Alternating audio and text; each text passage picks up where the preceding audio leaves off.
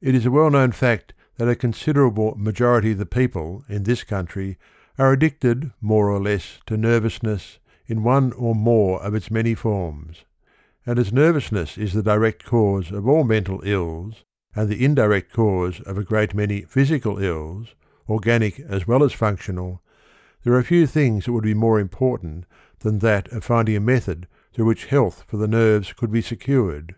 How to cure this malady has long been a problem. Medicine as a rule avails but little, and the various forms of other therapeutic systems reach but a limited number.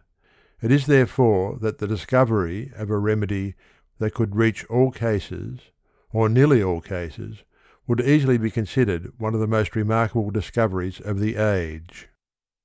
We may safely state that when people learn to keep the nervous system in perfect order, there will be very few cases of insanity, if any, and physical diseases will be reduced at least one half.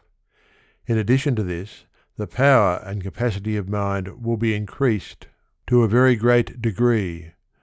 The majority of the fine minds in the world fail to do all they are capable of doing, because their talents are interfered with by nervous troubles of some kind; and these troubles not only tend to reduce the amount of mental energy, but also confuse the intellect and almost invariably misdirect the imagination. There is scarcely a mind living of exceptional ability or genius that is not addicted to nervousness of some form, and that any mind can do its best under such conditions is impossible. The fact is, if nervousness were completely removed from the race, more than half of the physical ills, and nearly all the mental ills, would be removed. The strength and endurance of the body would be increased remarkably, and the capacity of the mind would in most instances be practically doubled. That a perfect remedy for nervousness would therefore prove a great boon, to say the least, is evident.